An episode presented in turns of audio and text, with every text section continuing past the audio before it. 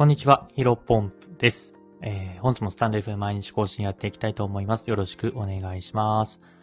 本日のテーマなんですが、誰かの失態を責めるよりも誰かの頑張りを褒めたたえる方が良くないですか？こういったテーマでお話をしていきたいと思います。最近ですね、僕自身 TikTok、Instagram、ここら辺のね、発信活動を非常に頑張っています。で、ありがたいことに、Instagram も徐々に伸びているんですけども、TikTok がかなり順調でございまして、1週間前ぐらいかな、にちょうど、10日前ぐらいか、にちょうど、1000人、フォロワーさんね、1000人超えたっていうご報告させてもらったんですが、今順調に伸びても、今すでにもう、この10日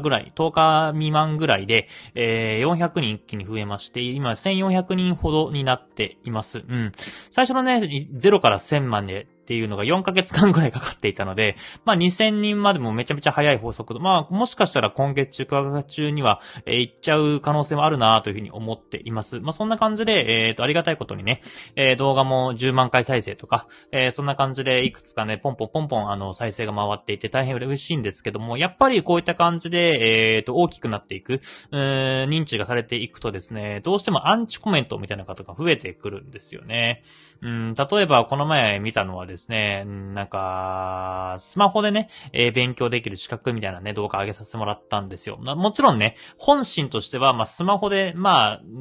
だけでね、合格できる資格って、実際には、転職とか就職とかっていうの役に立たないというか、そんなにね、簡単に資格取れるんだったら、あんま意味ないじゃないですか。みんな取れるんだったら、希少価値がないから、じゃあ、転職とか就活でね、役に立つかって言うと、やっぱりそんなに、め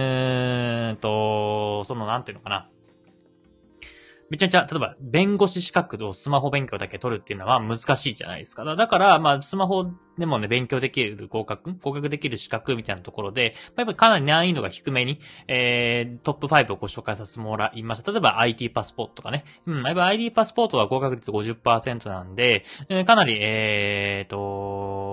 初心者向けの資格になるかなと思います。とはいえ、IT に関する基礎知識の登竜門的な存在なので、取ってよって損はないのかなというふうに思ってはいるんですが、劇的にね、それで転職とか就職が有利になったりとか、それを資格を持ってるからによって、給料が例えば月5万上がるみたいな、年間60万上がる、100万上がるみたいなことはないと思うんですね。多少プラスアルファみたいな感じで、だからスマホでね、合格できる資格っていうふうに言われると、そこまで難易度が高くないものを集めたんですが、コメントでね、こんなの、誰でも撮れるよとか、こういう資格をまとめて動画って、誰でも作れるよな、みたいな、よくわかんないね、コメントがついていて、単純にそんなね、誰かの失態というか、上げ足取りを取っている時間があるんだったら、自分のね、頑張りとか、やった方がいいし、誰か頑張ってる姿をね、褒めたたえる方が断然いいなと思ったんですね。で、もっとこれね、言うとですね、最近ジャニーズの問題がなんちゃらかんちゃらみたいな感じで、いろいろね、あるじゃないですか。性加害とかね。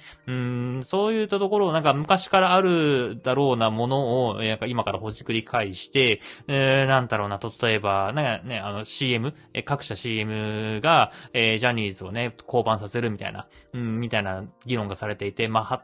りから、それ良くないとか、ジャニーズはなんちゃらかんちゃらだ、みたいなね、いろんなね、議論がされていますけども、無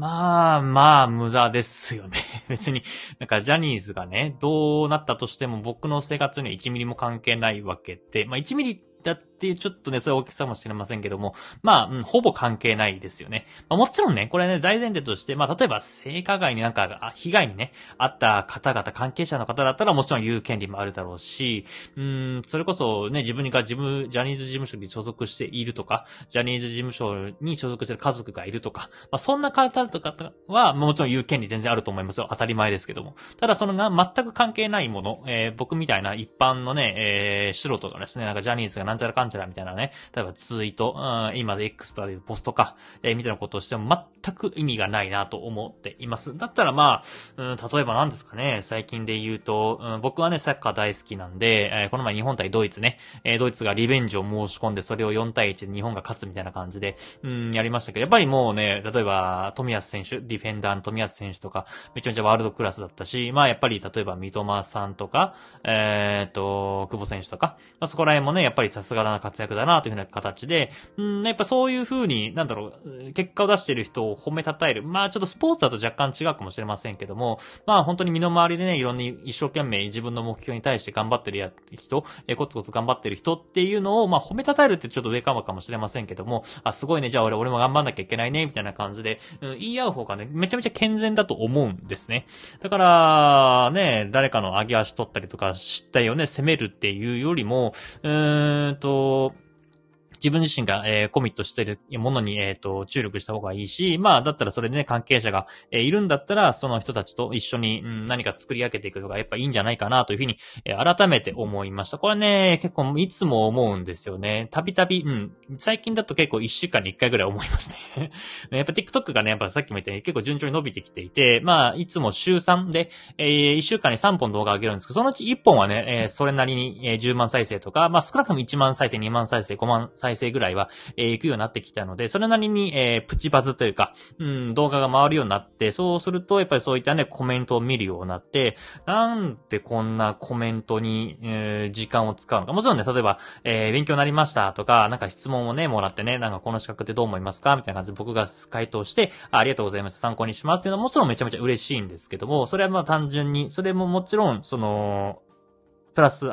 というか、まあその人にとっては僕の情報というか僕の考えとか価値観が、まあ何かさ参考になって自分、ご自身のね、その方のなんか行動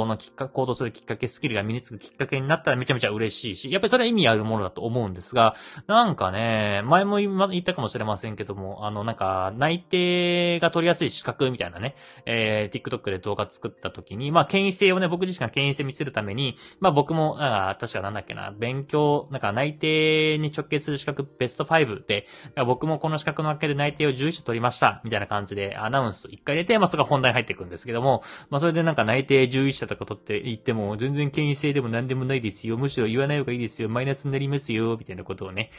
コメントがあって、なんじゃいというような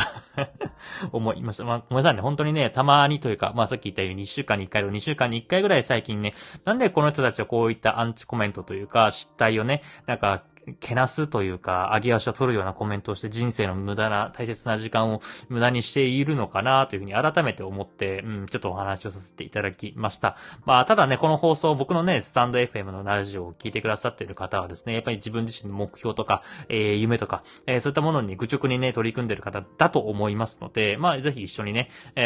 頑張っていきましょうという形になっています。まあ、もしね、なんか、私こうやって今頑張ってます、こんなことを目標にしてますってのがありましたら、コメント欄いただければ嬉しいです。本当にね、最近、たくさんの方に聞いていただけるようになったしとか、あとはいいねとかね、本当にありがたいんですけど、やっぱりちょっとね、コメントをいただいた方が僕がこういった話してることを、本当にね、例えば一緒に頑張ってる人いるんだなとか、さっき言ったように、褒めたたえたいというか、褒めるって言うとやっぱりちょっと上からかもしれませんけども、何々頑張ってるんです。例えば、エンジニアになるために頑張ってるんですよね、とか、ウェブデザイナーになるために今デザイン勉強してますみたいなことを言ってもらえれば、非常にね、僕自身もやっぱりこういった頑張ってる人、僕の放送を聞いてくださって、なんかね、何か少しでも前向きになれれば、ビジネスに役立つ、きっかけがあればいいな、嬉しいなと思いながら放送してるんですが、ちょっとやっぱりそこら辺のね、反応というか、反応は別に求めてないというか、そのためにやってるわけじゃないんですけども、なんか一緒にね、何か自分自身が目指している仲間みたいな人がいるとですね、やっぱり非常に嬉しいなというふうに思います。まあ、僕はね、このスタンド FM に関しては自分のトークスキルを上げるために、毎日10分、1日10分、話しているわけなんですけども、だから、何かしら頑張っている人と一緒にやっていければな、というふうに、思っています。まあ、だからこそね、そうです。それで、スタンド FM ね、やっぱこういったラジオを、話しているので、ちょっと器具をね、これからちょっと付け加えたいなと思っています。